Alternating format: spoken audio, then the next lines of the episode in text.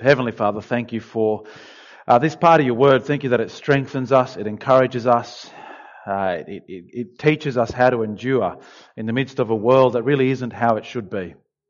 Uh, Father, we ask today that you would remind us of your love, that you would place these truths deep within us, such that for those who are going through tough times now, they would know the certainty of your love, and for those of us who have yet to face them, we would be prepared now for then. And we ask this in Jesus' name. Amen. Well, there are some parts of the Bible that are absolutely need to know in the sense that you need to know them. There are some parts of the Bible that are essential to our understanding of the Christian faith. In other words, if you want to understand the big picture, if you want to know what Christianity is all about, if you want to be able to understand the world and God and your life, then you need to know a whole bunch of Bible passages. You need to know passages like Genesis 1 to 3. All right, Exodus 19 to 20 or 2 Samuel chapter 7, Isaiah 53, Mark 15, John 3, Revelation 21 to 22. You've got to know these kind of passages. Now, if you're sitting there and you're thinking, well, well there's some homework for you, right? I'll give you the list later. There are some parts of the Bible that are essential not so much for our understanding of Christianity, but for our ability to live Christianly.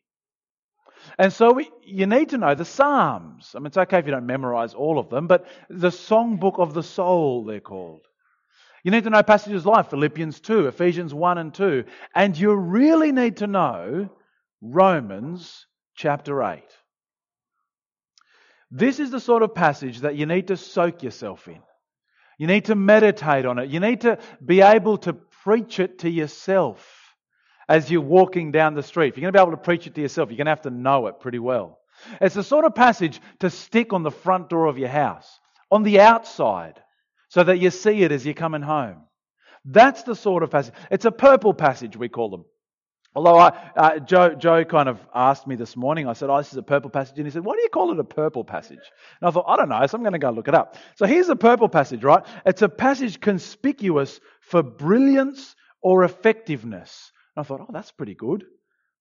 In a work that is dull, commonplace, or uninspired. Uh, I can't really call it a purple passage anymore, can I? Because the rest of Romans is also brilliant and conspicuous in its effectiveness. But this one is powerful. I think if I, if I worked out all the times that I've spoken the Bible into the lives of people, this one would be the one that I've said the most, easily, by far. It'll bring comfort for the suffering. It'll strengthen the weak. Maybe right now life's good and you're not going through a tough time. Well, then now is the time to put this deep inside of you so that when you get there, it's ready. And if you are going through those times now, then I pray and I hope that it will be of great encouragement to you. Now, I want to show you in this passage two truths and four implications. Now, in your little handout, it's just kind of points one through to six, but really the first two are two truths and then four implications. The first truth is this, and really it's kind of feeding on from last week. If you missed last week, I'm sorry. Uh, the recording of it should be available online, and if not, it will be soon. Uh, the first truth is this Christians, we are sons of God. We are the children of God. And because we are the children of God, we are heirs with Christ. It's an astonishing reality. You might have remembered last week, Matt was talking about us being connected, us being united to Jesus, such that everything that happens to him happens to us, including his inheritance. Pick it up from verse, uh, we'll go from verse 12, but really we'll, we'll warm up into the point. Verse 12, therefore, brothers, we have an obligation, kicking on from last week, as we are connected to Jesus by the Spirit, we have an obligation not to the sinful nature to live according to it. For if you live according to the sinful nature, you will die. But if by the Spirit you put to death the misdeeds of the body, you will live.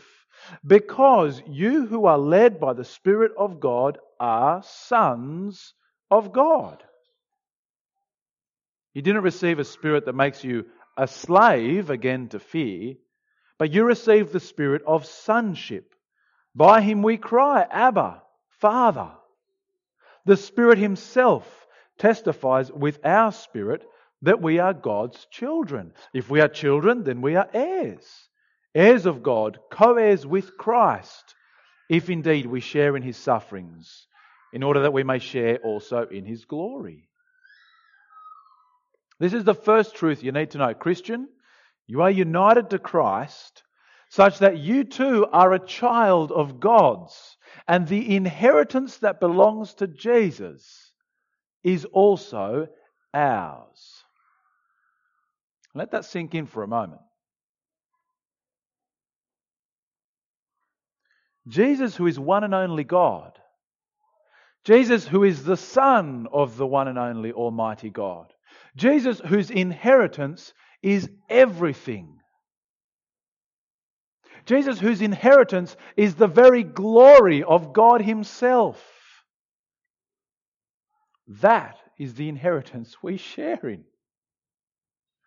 The glory of the one and only God, resplendent in majesty, as befits the one who is the creator of all.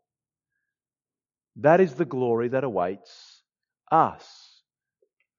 If you are a Christian, then you are an heir of the very glory of God Himself. That's not a bad future, is it? Not a bad inheritance. It's not a bad thing to look forward to. In fact, it's quite all right. The second point, though, is that the world is not as it should be. See, hang on. I'm an heir of the glory of God, but my life right now sucks.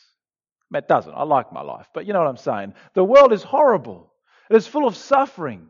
It's full of injustice. You just turn the TV on. I do not have to convince you of this. It's full of all sorts of pain and turmoil. Every one of us has felt the sting of death. And as Christians, we have it even worse because not only do we have what everybody else has, but then we also get persecuted.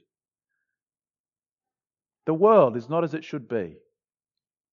In fact, it has been placed by God under a curse, under bondage to decay. Jump down to verse 19. It's a curse that has a future to it. The creation waits in eager expectation for the sons of God to be revealed. The whole of creation is waiting for you and I to be displayed. What a strange thought. For the creation was subjected to frustration, not by its own choice, but by the will of the one who subjected it, in hope that the creation itself will be liberated from its bondage to decay brought into the glorious freedom of the children of God. The world that we live in, the experience that you and I have of the world around us, is not the same as the world was in Genesis 1 and 2. It's no longer the world where everything was in harmony and was good, and people could walk with God and talk with God and love one another.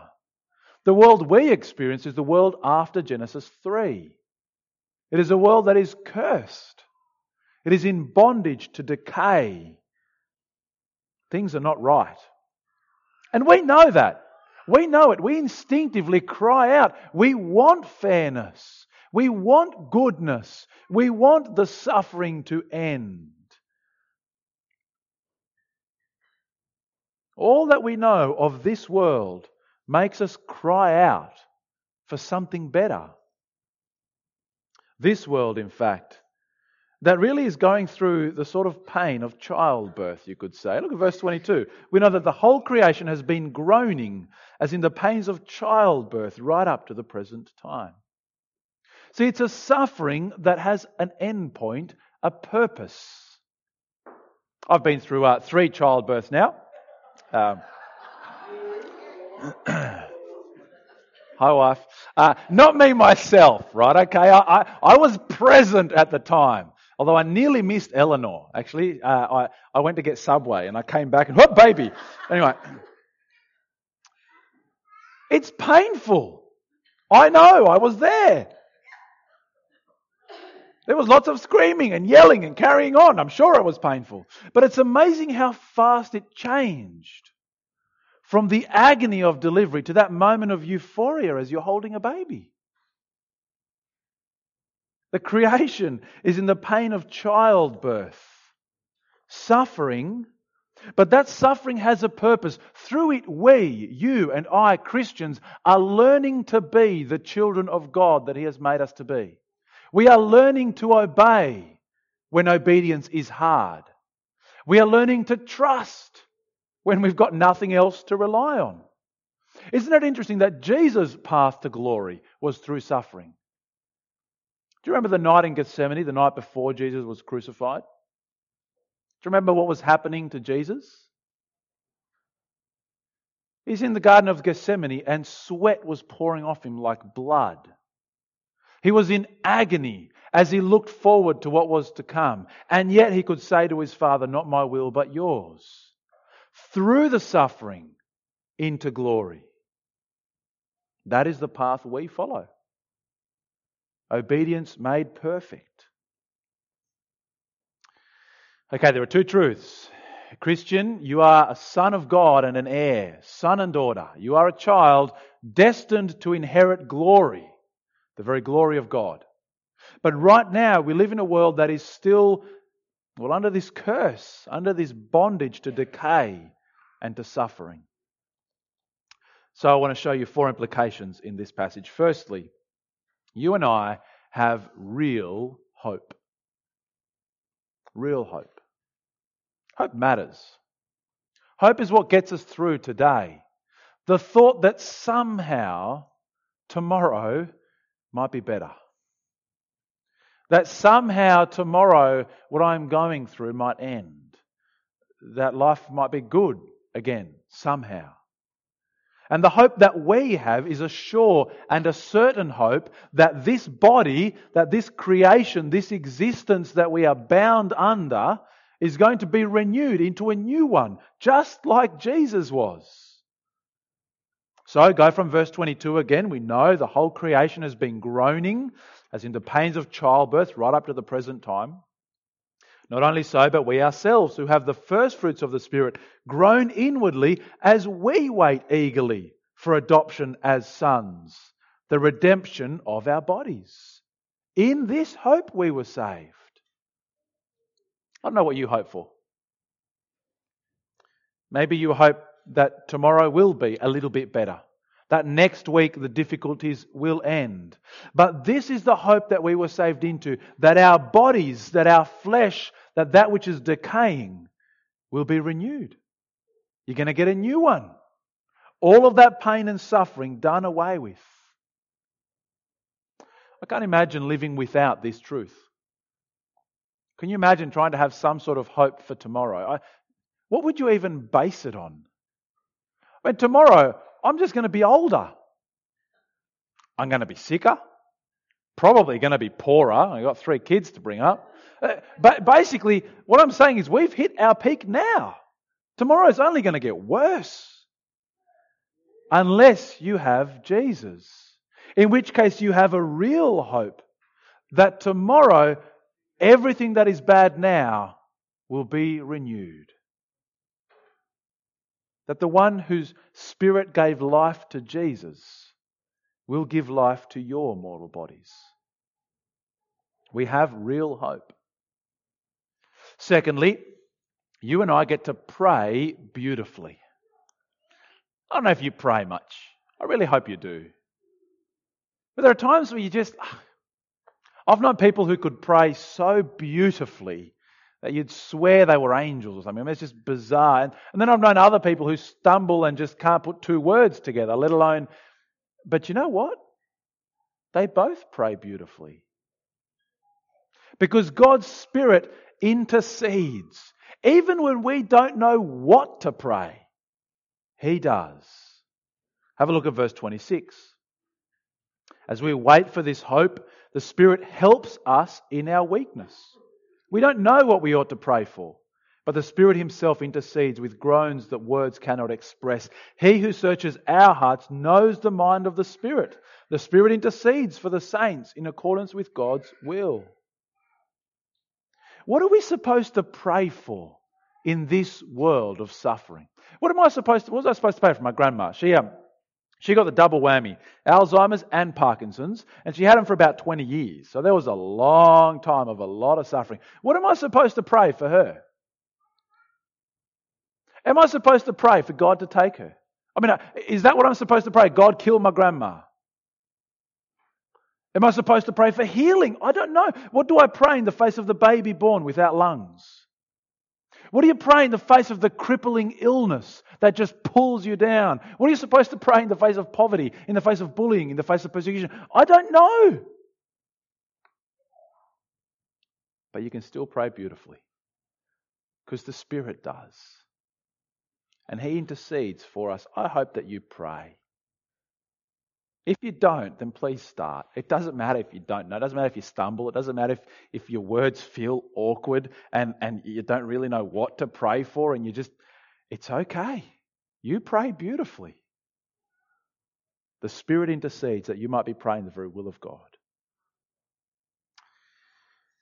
Okay, so we have real hope. We get to pray beautifully. And it just gets better. Because the third implication God is for you. God is for you. He is at work for your good. You need to grab hold of this. You need to have it close to your heart. You need to be able to preach this to yourself as you're walking down the street. God is at work for my good. Look at verse 28.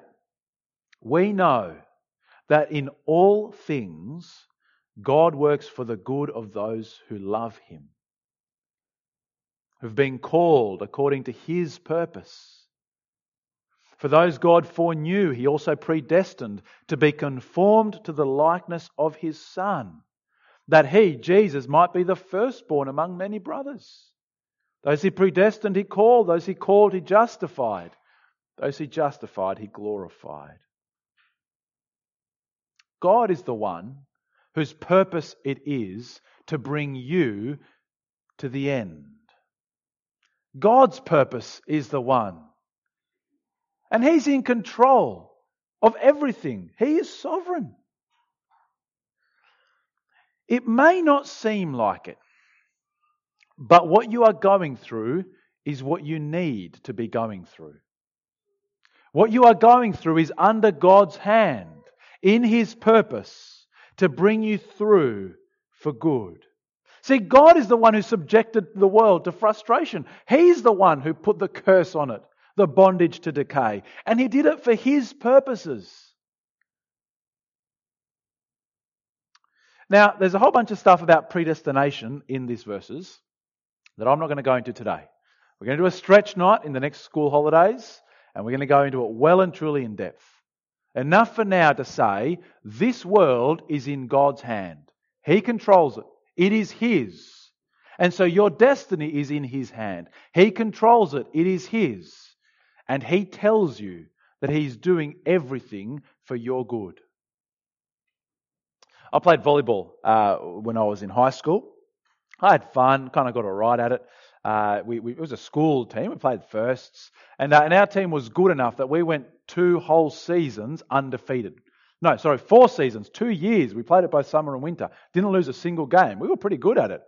But I tell you what, I never enjoyed training because our coach put us through pain. There's no other way of describing it. So run. Does it hurt yet? No. Well, then run some more, right? It was just I'm going to throw balls at your face. Does it hurt yet? No, I'm going to throw some more, right? It's dodgeball. Anyone seen that? He never threw wrenches. I'm very glad for that. But the pain was necessary to get to the glory.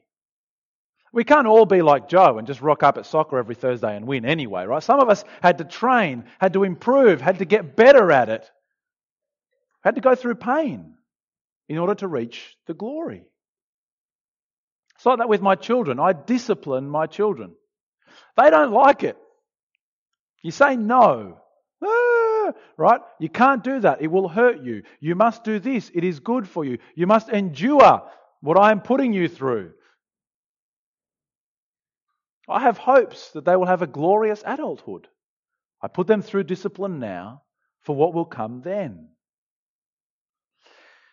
I want to make sure, though, that you understand this. God is the one who gets to choose what the good is.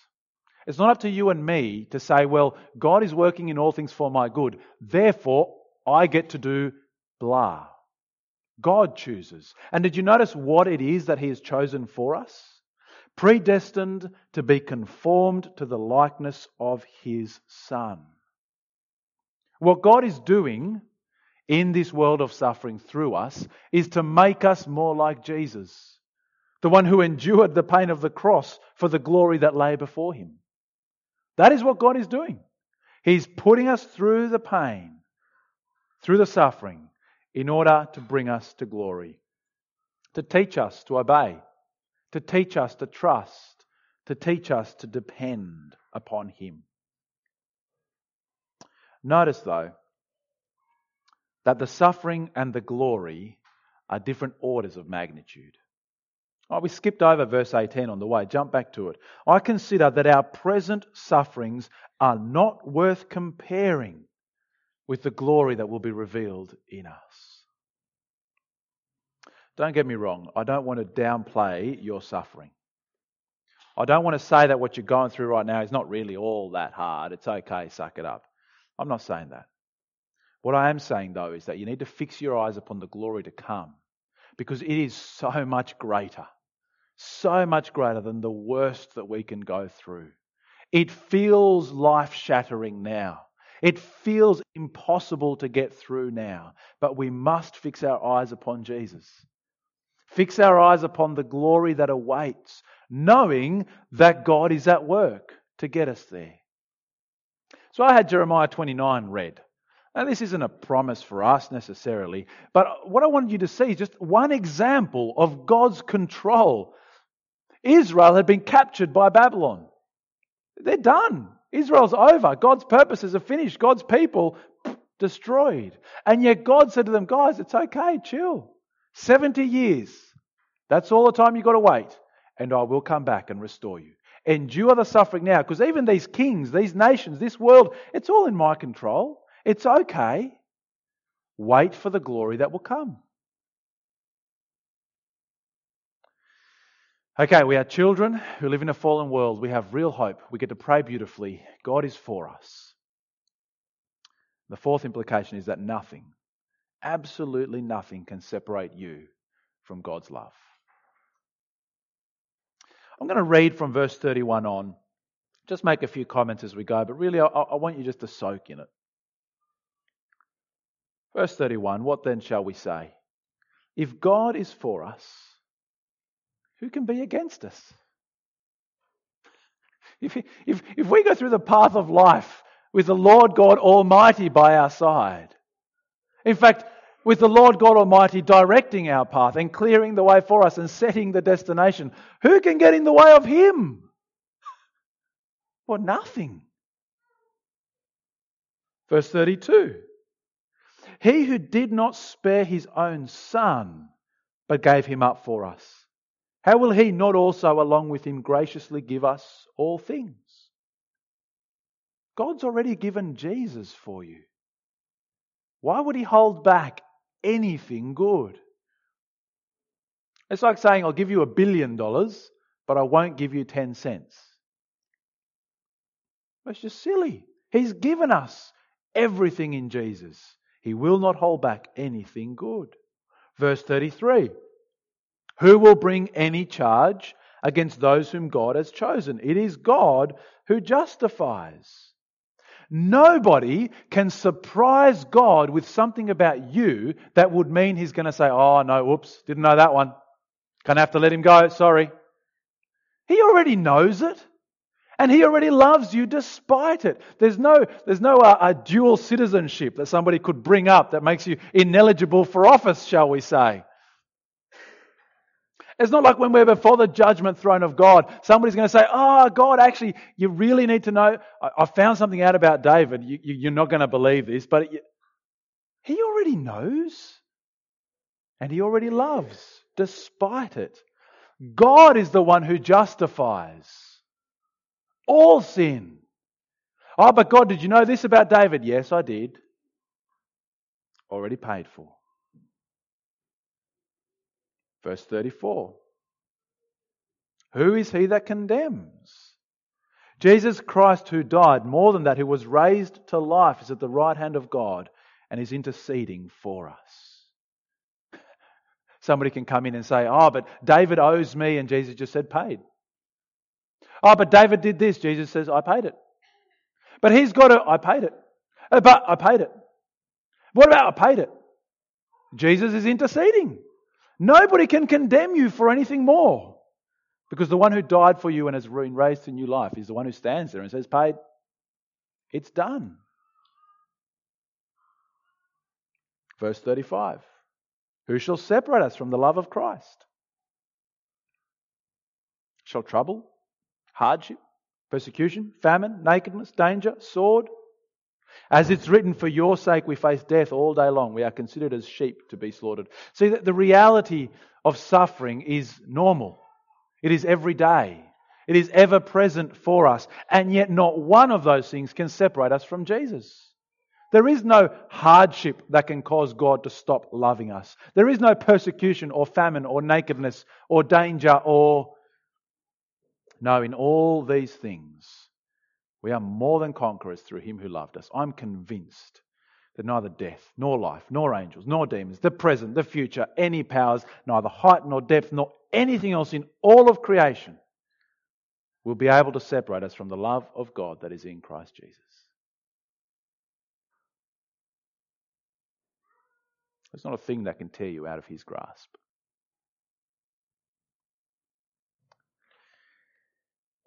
You get now why I tell you this is a passage you've got to have in your heart? Well, it's got to be soaked into you so that as you face life, you remember I'm God's son, destined for glory. He is for me. I have this sure, real hope. I can pray to my Heavenly Father knowing that there is nothing that can separate me from His love. It's been a while now, but back in my uni days, I used to come across people who liked arguing a lot. Actually, that's not what's been a while. I still come across those people. But there were people who would argue about God and suffering. if you've ever heard this one, right? If God is all good and God is all powerful, why is there suffering in the world? He's, he's either not all good or he's not all powerful, because if he was all good, he would want to end it. And if he's all powerful, he could end it. Therefore, well, God mustn't exist, they used to say. You know, people who say that haven't read the Bible. Because the Bible, from cover to cover, is all about what God is doing about suffering. That's, that's the whole picture from A to B. In fact, it's from A to Z. More to the point, without God, I don't know how you deal with pain and with suffering. I don't know what you do. Suffering just is. Some people call Christianity a crutch. You ever heard that one? It's just a crutch. Of course it is. What do you need when your leg's broken? You need a crutch. What do you need in the face of the suffering in the world? You need a God who loves you and cares for you and will bring you through it. A crutch is a great thing to have when you're sick. And every one of us are. It's no surprise that where there's suffering in the world, there's Christians. You look at the famines around the world, and it's the Christians who are there. You look at the places of the world that are torn by war, and it's the Christians who are there. Because we bring a message that has an answer in the face of a world that is not the way it should be. Suffering people find the solution in Jesus. Real hope, beautiful prayers, God who is for you, a love that will never let you go. What are you going to do this week? To make sure that this is deep in your heart. This is deep in your mind. That you can preach it to yourself when you need to. What are you going to do? I want to encourage you to make sure your eyes are fixed firmly upon Jesus. If God did not hold back his own son, how will he hold back anything good? I mean, there's no surprise that our, you know, our symbol is the big cross and all the rest of it, right? It's, I mean, is to remind us fix your eyes upon Jesus. We almost need a cross with a circle. I mean, I'm more of an orthodox thing, right? But because it's, it's, it's, the dead Jesus who is risen. It's the living Jesus whose inheritance you share in, whose glory awaits you, who now justifies, who now intercedes, so that you might go through this world of suffering, learning obedience, learning to trust, being made like the likeness of Jesus. Let's pray.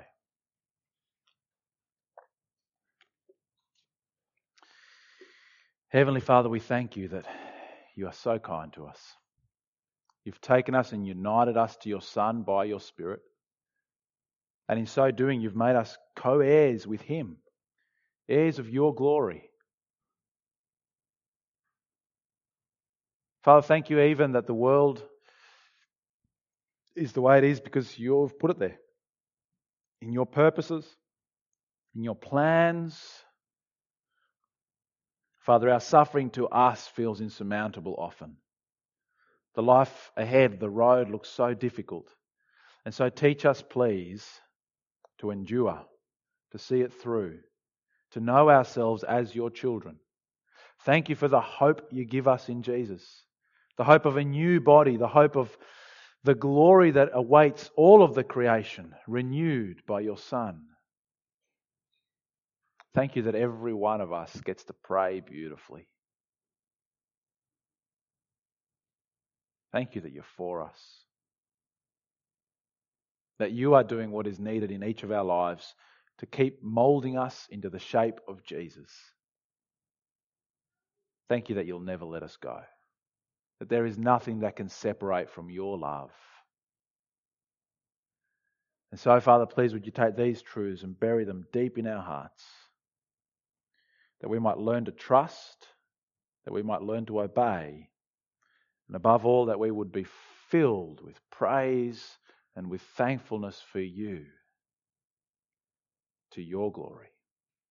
Amen.